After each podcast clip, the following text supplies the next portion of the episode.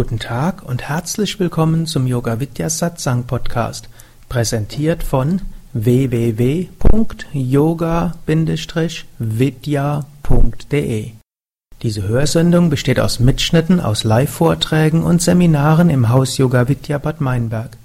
Sie gibt dir wertvolle Hilfen und Inspiration für den spirituellen Weg zur Persönlichkeitsentwicklung, Selbsterkenntnis und Bewusstseinserweiterung.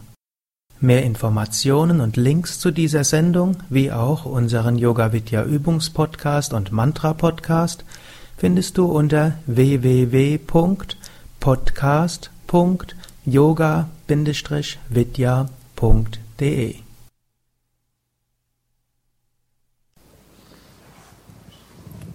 Wir hatten gestern Morgen gesprochen über Yama, Niyama und Asana die vorbereitenden Schritte auf die Meditation. Wir hatten gestern Nachmittag besonders behandelt auch Asana, die verschiedenen Sitzhaltungen für die Beine, für Rücken, für Hände, für Kopf und wie man korrigiert.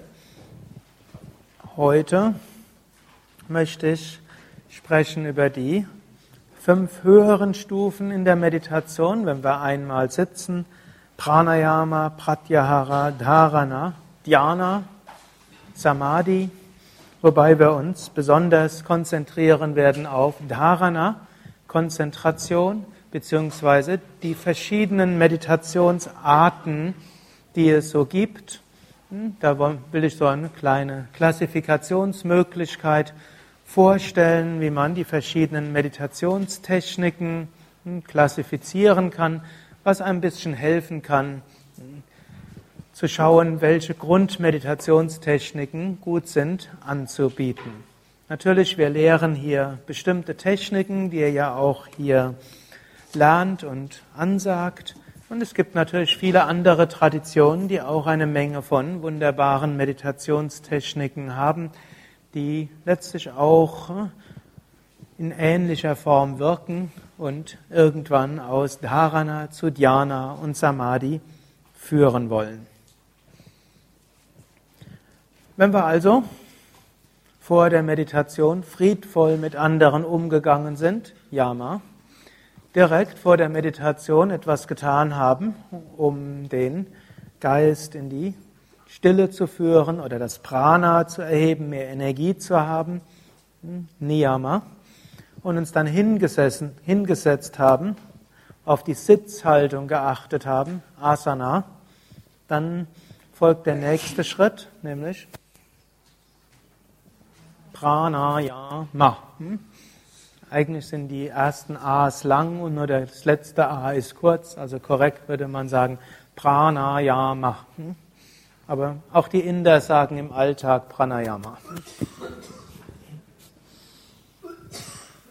Vielleicht auch noch eins zur Asana. Hm, nachdem man sich hingesetzt hat, ist natürlich auch wichtig, dass man sich entspannt hm, und dass die Körperteile entspannt sind. Es ist eine ruhige, angenehme Sitzhaltung, sagt, sagt Patanjali. Und die Meisterschaft über die Asana entsteht über das Loslassen von Spannungen und die Meditation über das Unendliche. Das sind zwei Aspekte. Damit sagt Patanjali zwei Dinge. Das erste ist, wenn wir sitzen, sollen wir bewusst auch entspannen. Das kann man natürlich umso besser, je mehr man zum Beispiel auch Hatha-Yoga-Kenntnis hat. Aber man kann auch durch den Körper hindurchgehen und den Körper bewusst entspannen. Und man kann auch besonders auf die Schlüsselteile des Körpers Achtsamkeit richten, was ja insbesondere Schultern, Kiefergelenke und Augen sind. Wenn wir die entspannen, entspannt sich der Rest mehr oder weniger von selbst. Und dann ist auch noch eine gute Sache, man nimmt sich vor, eine gewisse Zeit zu meditieren. Manche Menschen sagen, ich setze mich hin und schau mal, wie es geht. Und manchmal geht es besser und manchmal geht es weniger gut. Und, die, und letztlich kann man sagen, langfristig sind diejenigen, die tiefer Meditierenden, die auch dann meditieren, wenn es mal nicht so gut geht. Man kann sagen, in den Dürreperioden, dort trennt sich die Spreu vom Weizen. Und manche sind aber so, sie wollen nicht alles genau festgelegt haben. Dann kann man auch sagen, ich will heute mindestens 20 Minuten meditieren. Wenn es schön ist, kann ich länger meditieren. Wenn es nicht so schön ist, meditiere ich mindestens 20 Minuten lang. Ansonsten lernt nämlich unser Geist, ich brauche bloß weniger meditationsbereit zu sein und dann kann ich früher frühstücken. Und da der unterbewusste Geist, insbesondere der vergnügungssüchtige Geist, Frühstücken von der Evolution her eher kennt als die Wonne der Meditation, hm, ob wir, egal, ob wir jetzt darwinistisches Modell haben oder yogisches Reinkarnationsmodell, hm, egal, ob wir sagen, unsere Gene sind jetzt schon, haben sich über Millionen von Inkarnationen weiterentwickelt. Und da waren die Mehrheit waren irgendwelche Inkarnationen, wo Essen eine der Hauptvergnügungen war und Bewegung vielleicht auch noch und wo Stillsetzen nicht zu den vergnüglichen Tätigkeiten gehört hat. Oder wir sagen, wir haben schon acht Millionen Inkarnationen im Menschenkörper hinter, äh, acht Millionen Inkarnationen im Tierleib hinter uns. Oder die Schriften, manche Schriften sprechen von acht Millionen vierhunderttausend. Und die haben unser Unterbewusstsein geprägt. Ob wir es jetzt, inter, ob wir es jetzt individuell oder kollektiv nehmen. Hm? Wenn wir nur sagen, wir machen das, was jetzt gerade uns in den Sinn kommt, dann kommt oft das ne? Unterbewusstsein mit seinen Wünschen und seinen Erfahrungen, die sich über viele Leben als hilfreich erwiesen haben und ist, nicht bereit zu dem, was jetzt etwas Neues ist.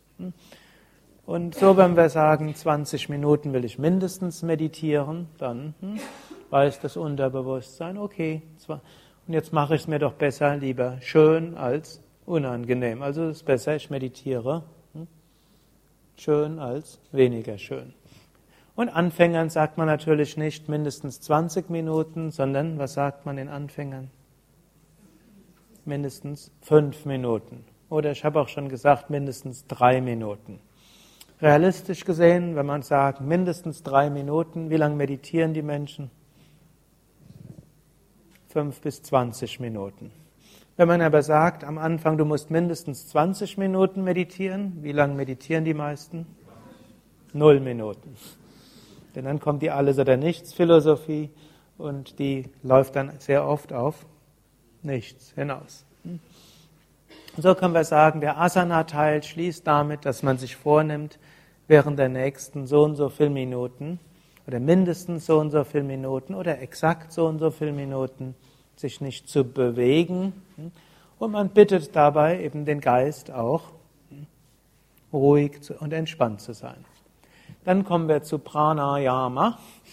Pranayama hat jetzt, hm, man kann sagen, in der Meditation zwei Aspekte. Einer ist der vorbereitende Aspekt und der zweite ist die Atmung während der Meditation. Zum Vorbereiten kann man typischerweise welche Atmung üben? Die habt ihr jetzt meistens hier geübt. Tiefe Bauchatmung. Einatmen drei bis vier Sekunden lang, ausatmen drei bis vier Sekunden lang, einatmen Bauch hinaus, ausatmen Bauch hinein. Und das ist das, was man mindestens machen kann. Und ich kann euch auch nur empfehlen, auch für euch selbst, macht das wie eine Routine. Hinsetzen, Geist sagen, wie lange, tief ein- und ausatmen ein paar Mal. Und dann kann man ja auch gleich schon zu Pratyahara weitergehen. Und es brauchen nur drei bis fünf Atemzüge zu sein. Und das hilft über den Atem eben auch in die Meditation hineinzugehen. Und wenn man das irgendwie ritualisiert, hm, man kann natürlich, man macht noch vorher etwas und dann setzt man sich hin, dann bittet man und dann atmet man tief ein und aus. Das ist dann wie so ein Ritual, mit dem der Geist in die meditative Stimmung hineinkommt. Jetzt zusätzlich zu dieser vorbereitenden Atmung gibt es auch noch einiges zu sagen zum Aspekt Pranayama. Mal gucken, ob das, nee, das ist jetzt nicht die Tafel, wo. Hier.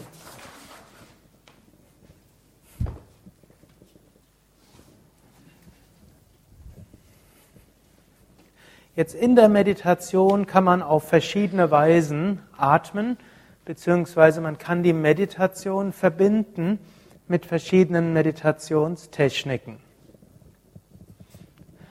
Die eine ist natürlich den Atem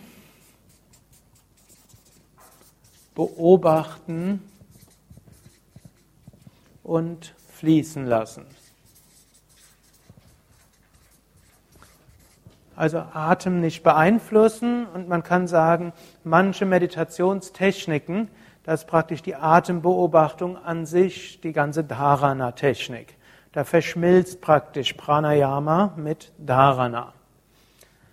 Natürlich ist manchmal so eine Sache, wenn man sagt, beobachte deinen Atem, aber beeinflusse ihn nicht. Ist das möglich? Nein. In dem Moment, wo man den Atem beobachtet, verändert er sich er wird irgendwie anders. Meistens wird er mindestens langsamer, oft wird er flacher, aber manchmal, wenn man unterbewusst der Meinung ist, er sollte tiefer sein, dann ohne dass man bewusst den Atem vertiefen will, beobachtet man ihn und er wird tiefer. Aber allgemein, wenn man den Atem beobachtet, wird er langsamer und sehr häufig auch flacher. Und angenommen, man würde jetzt die Achtsamkeit legen auf den Moment zwischen Einatmung und Ausatmung und zwischen Ausatmung und Einatmung. Was geschieht mit diesem Moment? Er wird länger. Selbst wenn man sagt, ohne ihn zu beeinflussen. Hm? So ist nun mal der Atem und das gehört eben auch zur Technik dazu. Eine nächste Möglichkeit ist auch weiter tiefer Atem. Zum Beispiel bei der Energiemeditation atmet man weiter tief ein und aus. Also die, den größten Teil der Meditation, vielleicht außer den letzten Minuten, atmet man sehr tief mit dem Bauch ein und aus und hält diese tiefe Atmung die ganze Zeit bei. Diese tiefe Atmung hat so den Vorteil, sie bringt die Energie, sie bringt Sauerstoff, sie aktiviert und deshalb gehört das irgendwo zum Energieatem dazu und ist auch und gerade dann geeignet, wenn Menschen vielleicht eher zur Müdigkeit neigen oder auch zur großen Aktivität des Geistes. Eine nächste Möglichkeit ist das Gegenteil davon. Auf gut Sanskrit nennt sich das. Kevala Kumbhaka. in vielen Hatha-Yoga-Meditationstechniken so ein entscheidendes Element. Kevala Kumbhaka, Kumbhaka heißt wörtlich anhalten oder aufhören. Kevala heißt natürlich. Es gibt auch Sahita Kumbhaka, das heißt bewusst die Luft anzuhalten. Kevala Kumbhaka gibt es als Übung und Kevala Kumbhaka gibt es auch als etwas, was von selbst geschieht. Und so ist eine tiefe Konzentration, diese tiefe Konzentration in Verbindung mit nahezu Aussetzen des Atems. Umgekehrt gilt auch, wenn er den Atem beobachtet, wird der Geist ruhig, so wie ein konzentrierter Geist den Atem ruhig macht. Und übrigens, manchmal sagen Teilnehmer während der Meditation, ist ihnen geschehen, passiert, dass sie gemerkt haben, sie atmen nicht mehr. Und dann haben manche Menschen Angst, sie würden deshalb sterben oder so etwas. Menschen haben manchmal Angst vor den absurdesten Sachen. Und dann müsst ihr nur sagen, was antwortet man, wenn jemand sagt, er hat aufgehört mit dem Atmen, offensichtlich mit einem sorgenvollen Gesicht. Mhm kann man als erstes fragen, wie hast du dich denn gefühlt, als du das beobachtet hast? Dann sagen die Teilnehmer typischerweise, ja, sehr gut und irgendwo sehr ruhig. Aber ist das nicht schädlich? Antwort, nein, es ist ein sehr gutes Zeichen, es ist ein Zeichen, dass du in die tiefe Meditation kommst und lass das geschehen und freue dich. Hm? Also, wenn du es bemerkst, sei dankbar und freue dich und meditiere weiter. Meistens natürlich so, wie man es bemerkt. Hm? Verliert man sowieso. Hm? Weshalb es ja wichtig ist, das Ego zu überwinden, dass man sich eben nicht identifiziert Dankbarkeit ist noch eine gute Weise. Stolz zu sein ist natürlich etwas anderes. Wenn man sagt, ah, jetzt habe ich Kevala erreicht. Jetzt kann ich meditieren. In dem Moment ist es ganz sicher verloren. Währenddessen mit der Dankbarkeit beim Bemerken, dann ist das Ego wieder weg und dann kann man sich wieder reinfallen lassen.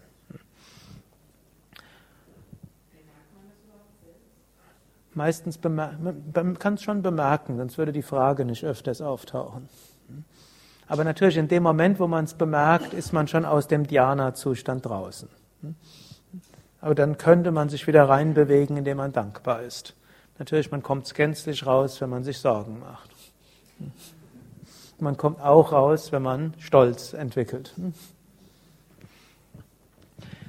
Eine nächste Möglichkeit ist, dass wir uns auf, dass wir bewusst Kevala Kumbhaka erzeugen, was man zum Beispiel auch bei der Energiemeditation am Ende machen kann oder was man auch in der kombinierten Mantra-Meditation machen kann. Und für manche Menschen ist das die einfachste Technik, wie, wir, wie sie in die Meditation kommen. Erst ein paar Mal tief mit dem Bauch ein- und ausatmen, dann die Achtsamkeit auf die Nasendurchgänge richten und dann den Atem verlangsamen. Und danach kann man entweder in die weitere Meditation hineingehen oder man kann das auch als Dauermeditationstechnik nutzen. Zusätzlich gibt es natürlich im Kundalini-Yoga eine Reihe von speziellen Atemtechniken. Heute Morgen habt ihr auch die Nadi-Harmonisierungsübung geübt, wo man das noch dazu verbindet mit also das Beobachten des Atems, mal links und mal rechts und mal beide, ein und aus. Die Technik findet ihr übrigens auch in unserem Blog angegeben, wenn ihr Meditationstechniken noch weiter üben wollt. Da sind ja sehr viele. Da müsst ihr nur auf www.blog.yoga-vidya www.de gehen und dann gibt es dann links so ein Menü und dort findet ihr irgendwo Meditationstechniken und da sind dann zwischen 16 oder 17 verschiedene Meditationstechniken, Ansagen, mit denen man auch meditieren kann und dazu gehört auch diese Nadi-Harmonisierungsübung dazu. Im Kundalini-Yoga gibt es noch eine Reihe von anderen Meditationen, Atemtechniken. Eine nennt sich Sukha Pranayama. Die besteht daraus einatmen, anhalten und ausatmen in einem angenehmen Rhythmus. Für diejenigen, die gut auf Pranayama-Techniken ansprechen und denen es schwer fällt, ihren Geist konzentriert in der Meditation zu halten, ist so etwas oft ein großer Schlüssel. Und in der zweiten Woche, wenn wir das auch mal ausprobieren, das zu kombinieren, hm, man atmet ein, so lang wie angenehm, hält die Luft an, so lang wie angenehm und atmet aus, so lang wie angenehm. Das kann man mit einem Mantra verbinden, das kann man mit Energiemeditation verbinden oder auch anderen Konzentrationstechniken. Gut, und im Kundalini-Yoga gibt es dann auch noch die, das Ujjayi Pranayama, was man integrieren kann.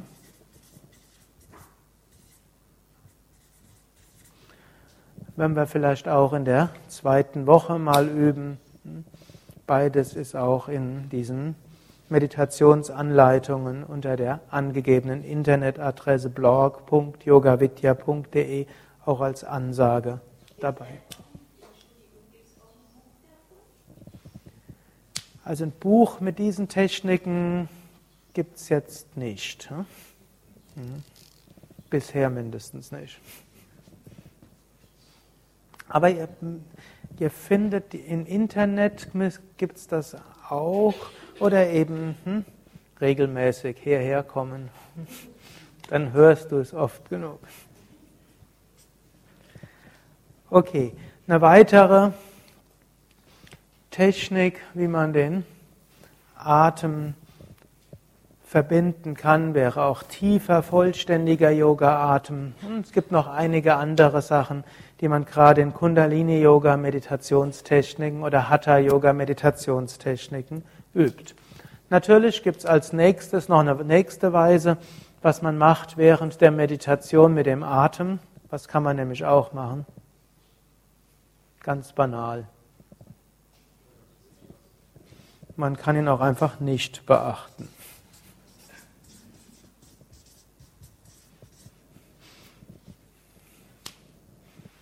Gut. Also wir müssen uns nicht auf den Atem konzentrieren, wir müssen ihn auch nicht beeinflussen, aber der Atem ist ein machtvolles Mittel, denn hm, laut Hatha und Kundalini Yoga steht Atem in Verbindung mit unserem Gemütszustand und über Beeinflussung oder Beobachtung des Atems können wir unseren Gemütszustand in eine meditative oder aufgeweckte oder wache oder konzentrierte Stimmung bringen. Dann folgt als nächstes Pratyahara. Und jetzt auf die Meditation angewandt, ist Pratyahara etwas, was man tut, um den Geist vom gegenständlichen, vergleichenden, analysierenden, nach außen richtenden, egoistisch orientierten, ich-zentrierten Normalbewusstseinszustand oder vielleicht nicht Normalbewusstseinszustand, aber diesem Zustand in einen ausgedehnten, verbindenden, liebevollen, erhebenden, offenen, weiten Gemütszustand zu bringen. Dazu hilft natürlich schon Yama, Niyama, Asana und Pranayama, aber wir können auch dafür etwas bewusst tun. Und Zu Pratyahara gehört zum Beispiel Affirmation.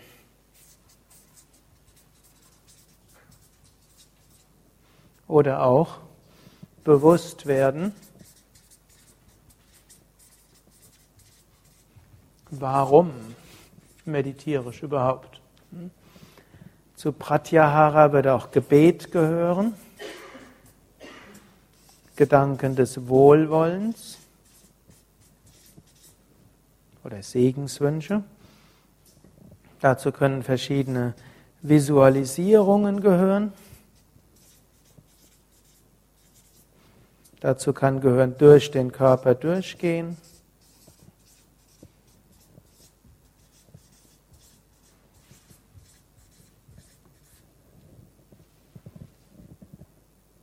Und es gibt noch andere Techniken in verschiedenen Traditionen ist also letztlich das, was wir machen, ehe wir in die eigentliche Meditationstechnik gehen. Und manche Meditationstechniken sind natürlich so, dass sie eigentlich eine, dass das Pratyahara praktisch auch zum Dharana wird. Aber manchmal ist das Pratyahara erst und das Dharana ist dann eine andere Technik. Also wir können eine Affirmation wiederholen, hm, wie zum Beispiel, ich entwickle Geduld oder ich will mein Herz öffnen. Wir können es als Gebet formulieren. Möge hm, mein Herz sich öffnen. Ich bitte darum, hm, Gottes Nähe zu erfahren. Lieber Gott, bitte, lass mich dich spüren. Bitte wirke durch mich hindurch. Wir können natürlich auch sagen, ich verbinde mich mit kosmischer Energie. Ich bitte um geistige Führung, hm? was auch immer einem geeignet erscheint dafür. Man kann aber auch sagen, warum? Ich meditiere, um meinen Geist zur Ruhe zu bringen. Oder ich will meditieren, um mich vorzubereiten auf die Erfahrung des Überbewusstseins. Hm? Nicht jetzt im Sinne von, ich muss jetzt heute Samadhi erreichen, hm? Obgleich auch das möglich sein könnte. Hm? Patanjali sagt ja im Yoga Sutra, die Verwirklichung kommt schnell, wenn der Wunsch danach intensiv ist. Danach, im vierten Kapitel, sagt er dann, hm, Dharma Mega Samadhi kommt, wenn der Wunsch danach aufgegeben wird. Also nicht nur normaler Samadhi, nicht nur Mega Samadhi, sondern Dharma Mega Samadhi. Und das heißt, als erstes muss der Wunsch stark sein, der hebt uns aus. Hm? Kshipta, Mudha, darüber werden wir hm, andermal sprechen, morgen insbesondere. Wenn wir über die Reinigungs- und Hinderniserfahrungen sprechen, genau morgen oder übermorgen. Hm? Und dann, das hilft darüber hinaus zu kommen und über, auch von Dharana zu kommen. Dann hat vielleicht sogar bis Dhyana, danach muss aber Losgelassenheit kommen, dann fällt man in Samadhi. Aber zunächst mal kann dieser Wunsch sein und die Bewusstheit, warum meditiere ich überhaupt, einem helfen. Und manchmal, wenn Menschen sich irgendwie merken, in der Meditation kommen sie nicht voran, hilft es nochmal ein Buch zu lesen über Meditation. Das inspiriert nämlich. Dann weiß man warum hocke ich mich da eigentlich jeden Morgen hin. Und wenn dann diese Motivation da ist, dann geht es wieder leichter. Oder eben Gedanken des Wohlwollens, mögen alle Wesen glücklich sein, mögen alle Wesen Frieden erfahren. Oder auch, möge meine Meditation die Schwingung des Friedens auf der Erde ein klein wenig verstärken. Wir gehen ja im Yoga davon aus, oder wir bilden uns das ein, je nachdem von welchem Standpunkt, dass Gedanken des Friedens nicht nur für uns selbst gut sind, sondern Gedanken des Friedens auch die Gedankenatmosphäre, die Akasha-Welt mit positiv beeinflusst. Und unsere optimistische Einbildung oder Vorstellung, meine feste Überzeugung, ist, dass wenn ausreichend Menschen friedvolle Gedanken in die Atmosphäre schicken, dass dies ein Energiefeld, ein Gedankenfeld, ein morphogenetisches Muster von Frieden aussendet, dass das alle Menschen beeinflusst, einschließlich der Politiker, der Wirtschaftsbosse und von allen möglichen anderen, und die bewusst oder unbewusst zu friedvolleren Menschen werden. Und unabhängig davon, ob es dem wirklich so ist, die Vorstellung hilft, uns in einen meditativen Gemütszustand hineinzubringen.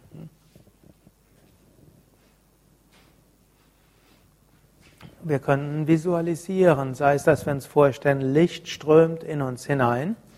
Oder in Indien ist das sehr, sehr üblich, dass man zu Anfang der Meditation sich irgendwie vorstellt, dass man in der Nähe von göttlicher Gegenwart ist.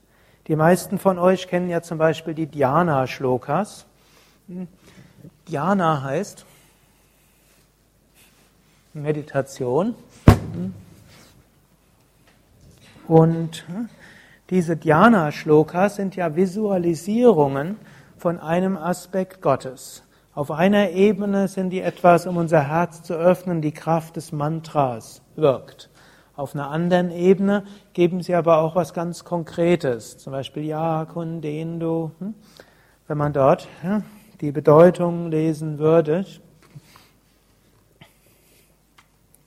dann steht dann, hm, ich meditiere über Saraswati, die auf einem weißen Lotus sitzt, umgeben von Brahma, Vishnu und Shiva. Sie trägt eine Girlande aus weißen Blüten, rein wie der Schnee und der Mond. Sie trägt ein weißes Gewand, spielt die Wiener. Möge sie mich segnen, möge sie mich zu einem Zustand jenseits von Trägheit bringen, möge sie mir Schutz gewähren. Und das heißt dann tatsächlich, man kann sich vorstellen, vor mir sitzt die Saraswati und sie sitzt auf einem Lotus und sie hat eine Hand gehoben, aus ihrer Hand strömt Segen. Viele von euch meditieren besonders gut hier. Wenn ihr also zu Hause seid, könnt ihr euch auch vorstellen, dass ihr in eurer Vorstellung in den Shivananda-Saal geht, euch verneigt, die Bilder anschaut, dann die, euch hinsetzt, die Augen schließt. Manche hatten schon großartige Meditationen irgendwo an einem Meer oder auf einem Berg oder in einem Tempel oder in einer Kirche oder irgendwo sonst. Also es kann ein realer Ort sein, wo ihr schon mal wart, den man sich in Erinnerung ruft. Es kann ein Ort sein, den man sich vorstellt. Es kann ein Ort sein, der in Verbindung steht mit einem Aspekt Gottes, der dann auch irgendwo durchs kollektive Unterbewusstsein schon aufgeladen ist, weil viele Menschen damit meditiert haben. Oder man kann sich vorstellen, man ist der Gegenwart seines Meisters. Also ich mache das relativ häufig, wenn ich mich hinsetze zur Meditation. Ich stelle mir vor, ich bin bei Swami Vishnu in, an seinem Haus in Kanada. Ich gehe die Treppe nach oben zu seinem Meditationsraum. Swami Vishnu sagt Om Namah Shivaya. Ich öffne die Tür, ich verneige mich. Er schaut mir in die Augen hinein. Dann schließe ich die Augen und dann brauche ich nicht mehr viel zu tun. Dann meditiere ich. Oder ein anderer Ort, wo ich sehr gern immer meditiere, ist im Shivananda Ashram in Rishikesh. Da ist das Gurudev Kutir, wo Swami Shivananda selbst ne, gelebt hat.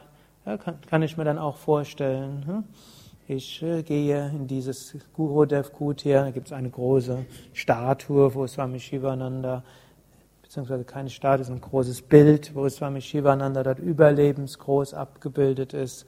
Verneige mich dann davor, dann gehe ich in den Raum, da gibt es ein Bett von ihm. Hm? Hm? Für viele klingt das jetzt vielleicht etwas absurd, aber ich stelle mir vor, er sitzt dort auf diesem Bett und legt meinen Kopf auf seine Füße und dann setze ich mich hin zur Meditation, er legt seine Hand auf meinen Kopf und dann hm, schließe ich die Augen und meditiere. Also eine solche Visualisierung ist für viele Menschen hilfreich. Das gehört zu den Pratyahara-Techniken und so könnt ihr euch das selbst vorstellen. Oder wenn ihr Teilnehmer anleitet, werdet ihr vermutlich eine etwas hm, neutralere Anleitung geben. Sei es einfach, stell dir vor, dass Licht in dir drin, in dich hineinfließt. Oder werd dir bewusst, du bist an einem besonders heiligen Ort. Das mache ich ja auch öfters hier, wenn wir hier abends meditieren. Hier braucht man sich eigentlich nichts Großartiges zu visualisieren. Hier ist man an einem heiligen Ort. Oder man kann eben sagen, überlege, gibt es irgendwie einen Ort, der für dich besonders heilig ist? Entweder den du kennst oder den du dir vorstellst. Mit der Vorstellung schaffen wir letztlich Wirklichkeit. Im Yoga heißt es ja sogar sowieso alles nur Vorstellung. Hm? Ist jetzt im Vedanta. Hm? In dem Moment, das, was wir uns vorstellen, ist in dem Moment wirklich. Von der Hirnphysiologie wissen wir das, hm? oder ist das bekannt? Die Vorstellung, an einem Ort zu sein, gibt die gleichen Hirnwellen und Hirnaktivierung, wenn man tatsächlich da ist.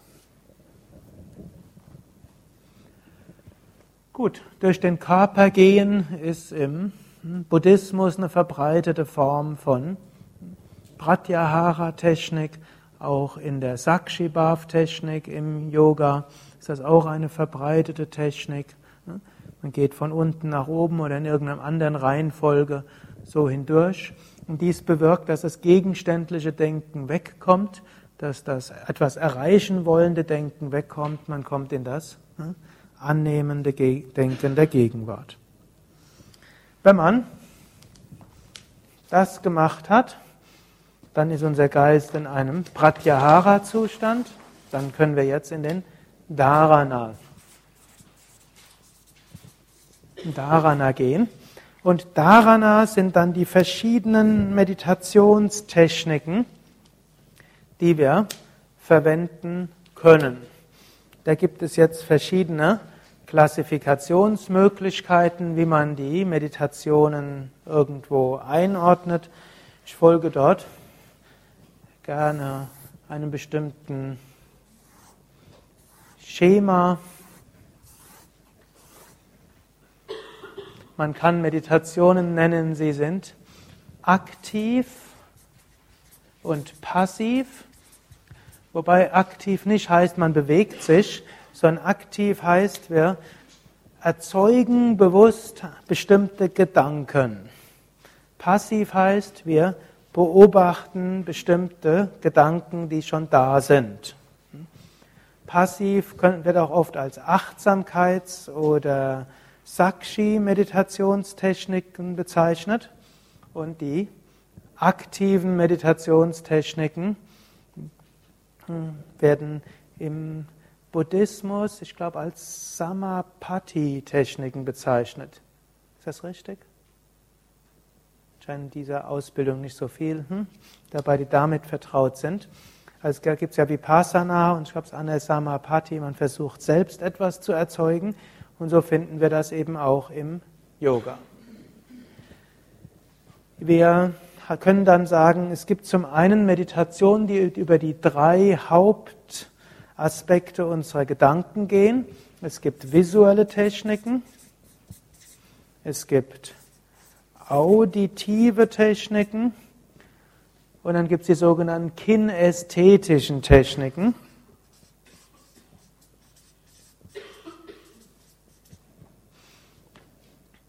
Und dann gibt es natürlich Mischformen.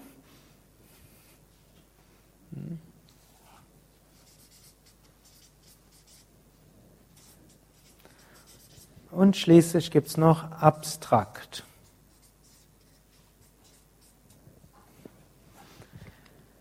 Die meisten Menschen denken entweder in Bildern, in Worten oder in Gefühlen. Eigentlich ist das nicht ganz korrekt. Man könnte sagen, alle oder mindestens fast alle Menschen, wenn sie denken, hat der Gedanke alle drei Komponenten und bei vielen überwiegt einer. Manche Menschen denken hauptsächlich in Bildern, Manche denken hauptsächlich in Worte und äh, Klänge sind besonders wichtig und manche Menschen fühlen vor allem. Das ergibt sich auch aus der Ausdrucksweise. Eine sagt, ich sehe das so, siehst du, kannst du das denn nicht einsehen? Sei doch mal einsichtig. Und der andere sagt, ich verstehe das, aber anders.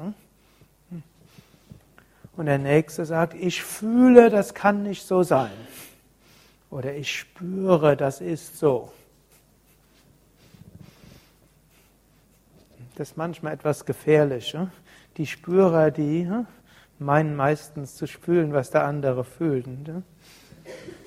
Aber auch der, der was einsieht, kann manchmal einer optischen Täuschung unterliegen. Und wer etwas versteht, der versteht vielleicht etwas anderes, als tatsächlich gedacht wurde. Ein gewisse innere Skepsis gegenüber dem eigenen Geist ist durchaus angebracht. Aber dorthin, ich kann ja jetzt gerade mal fragen, wer von euch denkt, dass er oder sieht sich als eher visuellen Typen mal an, mal Arm heben? Wer von euch versteht sich so, dass er eher ein auditiver Mensch ist? Und wer spürt, dass er eher ein kinästhetisch orientierter Mensch ist? Wer spürt, sieht ein und versteht, dass er eher ein Mischtyp ist? Okay. Und dann gibt, okay, jetzt schauen wir mal, was heißt das für die Meditation? Es gibt aktiv visuelle Meditationen, zum Beispiel man visualisiert etwas ganz Konkretes. Also die sogenannten Fantasiereisen gehören dazu. Tratak gehört, manche Formen von Tratak gehören dazu. Und eben auch, man visualisiert Om oder, hm, also verschiedene Formen von Visualisierung. Passiv wäre, man beobachtet, was man sieht, hm, während man kein Bild hervorruft. Man kann die Augen schließen und beobachtet, was dort am inneren Kino abläuft oder welche Bilder zum Beispiel im dritten Auge sichtbar werden. Auditiv, hm, man ruft etwas Konkretes hervor, zum Beispiel Mantra oder man meditiert mit man wiederholt ein Gebet.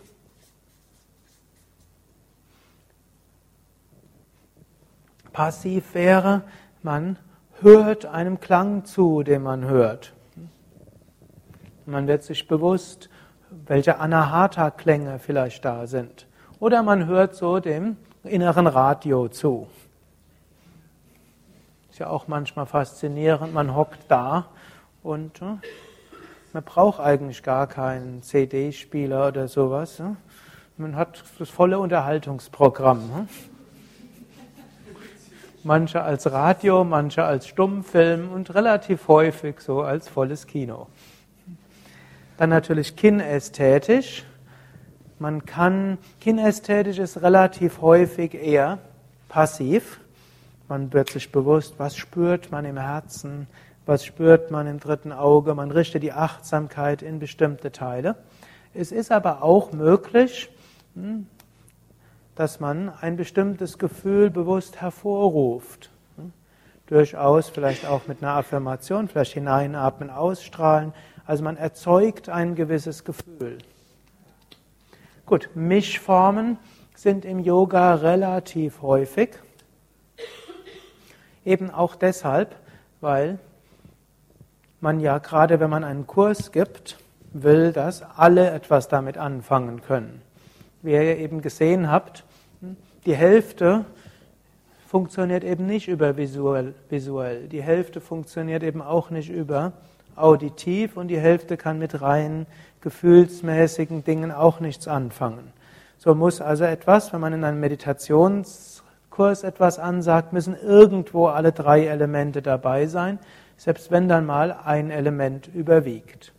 Das ist zum Beispiel durchaus auch bei der einfachen Mantra-Meditation da. Also zum einen, man wiederholt ein Mantra. Das ist also ein Auditiv. Dann beobachtet man, was man spürt, irgendwo der kinästhetische Sinn. Oder was man auch sieht, was von selbst sich an Bildern auftun. Hm? Also alle drei sind irgendwo zusammen. Und dann gibt es abstrakte Meditationstechniken, die könnte man sagen, die haben etwas Auditives, aber es ist nicht einfach nur mit dem Klang arbeiten. Man fragt zum Beispiel, wer bin ich? Oder es gibt einen Schriftvers, Satchitananda Swarupoham. Meine wahre Natur ist Sein, Wissen und Glückseligkeit. Und darüber meditiert man.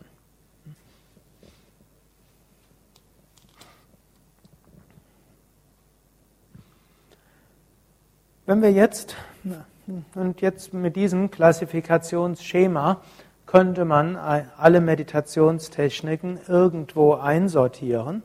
Was jetzt auch hilfreich ist, dass man sich bewusst wird, die Schritte von Dharana zu Dhyana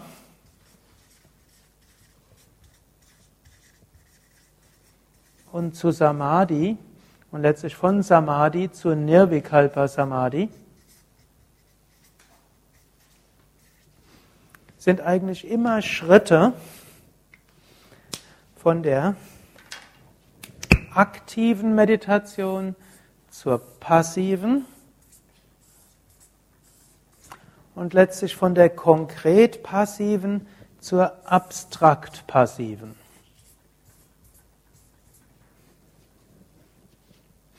Also angenommen, man wiederholt ein Mantra und man bemüht sich mit großer Intensität der Konzentration, diesen Klang aufrechtzuerhalten. Wenn, das ist dann Dharana, eine Möglichkeit von Dharana. Wenn man plötzlich das Mantra nur noch hört und nicht mehr aktiv das Mantra wiederholt, hm, dann ist das Mantra zwar weiter da, aber wir erzeugen es nicht. Es ist eine, ein passiver Zustand, also nicht passiv im Sinne von faul, er ist mit großer Achtsamkeit und Bewusstheit, aber wir bemühen uns nicht irgendetwas dort äh, aufrechtzuerhalten. Es kann sogar sein, dass das Mantra wegfällt und wir sind eben Gewahrsamkeit. Und wenn das Mantra ganz wegfällt, dann sind wir vom Auditiven weg und dann ist plötzlich nur noch Bewusstheit da. Und wenn das natürlich sehr weit wird, dann sind wir Nirvikalpa Samadhi. Ähnlich auch angenommen, wir visualisieren eine Kerzenflamme, Dratak. Erst schauen wir die Kerzenflamme an, dann schließen wir die Augen, wir rufen sie innerlich hervor. Das ist dann aktiv.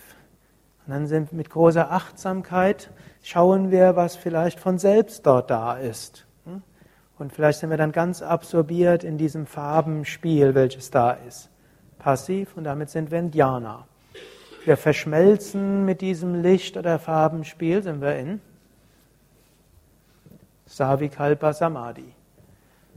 Alle Licht- und Spürbewusstsein verschwindet, auch das Ego verschwindet, sind wir in Nirvikalpa Samadhi. Jetzt könnte man sagen, warum überhaupt aktive und konkrete Meditationstechniken? Denn letztlich kann man sagen, die abstrakte, passive Technik ist ja so dem Nirvikalpa Samadhi am nächsten. Wir sitzen da und nehmen das wahr, was nicht bildlich fassbar ist, wörtlich fassbar ist und Gefühle ist. Das wäre eine direkte, abstrakte, passive Technik. Also mit großer Achtsamkeit ziehen wir unseren Geist weg von allem Konkreten. Wir sind im reinen Sein. Warum üben wir nicht alle einfach so? Ihr wisst alle, der Mehrheit der Menschen fällt das nicht leicht, das länger als ein paar Sekunden zu machen. Nichtsdestotrotz, man könnte das auch bewusst steuern, wenn man erst mit einer anderen Technik beginnt. Wenn man merkt, Geist ist in einem Bewusstseinszustand, der meditativ ist, dann wollen wir jetzt den Sprung bewusst machen. Und hier können wir auch sagen, entweder es geschehen die Sprünge von selbst oder wir tun etwas, um diese Sprünge zu machen, vom verschiedenen Dharana-Zustand zu Dhyana-Zuständen und Samadhi-Zustände. Im Yoga tun wir auch, gibt es auch etwas charakteristisch, dass die meisten aktiven Konzentrationsformen, mindestens den ersten drei, dass diese verbunden sind mit Prana-aktivierendem.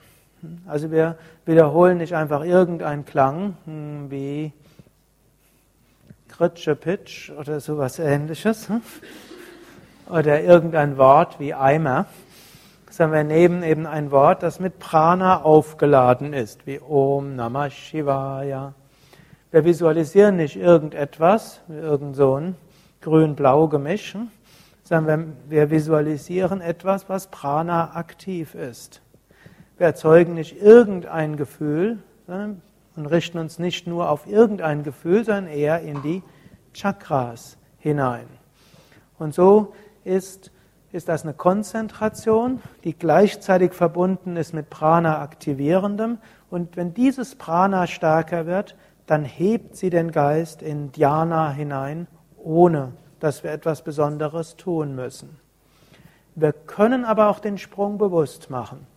Mit großer Achtsamkeit rufen wir erst diese aktive Form der Konzentration hervor, einschließlich auch hm, aktiv abstrakt, indem wir über eine Frage nachdenken.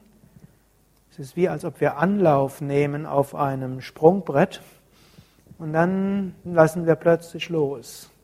Und dann lassen wir uns hineinfallen, was jetzt geschieht.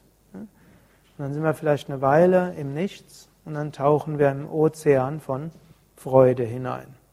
Kann sein, dass wir dann drin bleiben und in Dhyana hineingehen und vielleicht noch weiter. Es kann sein, dass hm, wir zwar losgelassen haben, aber nicht im Ozean der Wonne gelandet sind, hm, sondern im Chipta-Zustand der Zerstreutheit oder im Muda-Zustand der Trägheit. Dann sammeln wir wieder unsere Gedanken wir konzentrieren uns, als ob wir einen neuen, Anlauf nehmen. Oder es kann auch sein, dass wir ein paar Sekunden in Dhyana drin sind und dann wieder rausgekommen sind. Und dann nehmen wir einen neuen Anlauf, um wieder hinein zu springen. Also es geht entweder von selbst oder wir können es bewusst probieren. In jedem Fall, unabhängig davon, ob wir in Dhyana und Samadhi hineinfallen, Ihr erinnert euch an vorgestern Abend, ne? auch wenn wir im Bemühen um daran stecken bleiben, oder eigentlich nicht stecken bleiben, sondern das Bemühen von Dharana, von Konzentration entspannt üben, hm? auch das hat gute Wirkungen auf Gesundheit, Prana, Entspannung und hm, Herzensöffnung. Hariam Tatsat.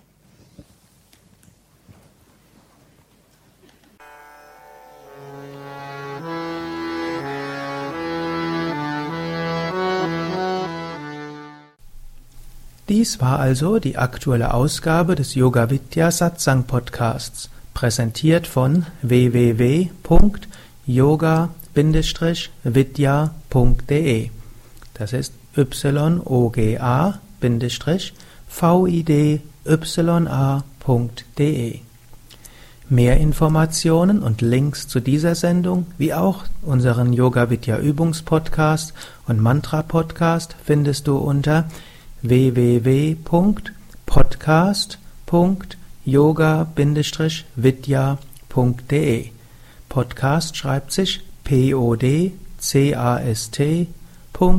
yoga-vidya.de Mehr Informationen für den Weg von Yoga und Meditation erhältst du unter unserer Website da findest du auch das Seminarprogramm der Yoga Vidya Seminarhäuser im Westerwald und im Teutoburger Wald Bad Meinberg, das Kursprogramm der 50 Yoga Vidya Zentren und die Adressen von über 1200 Yogalehrern.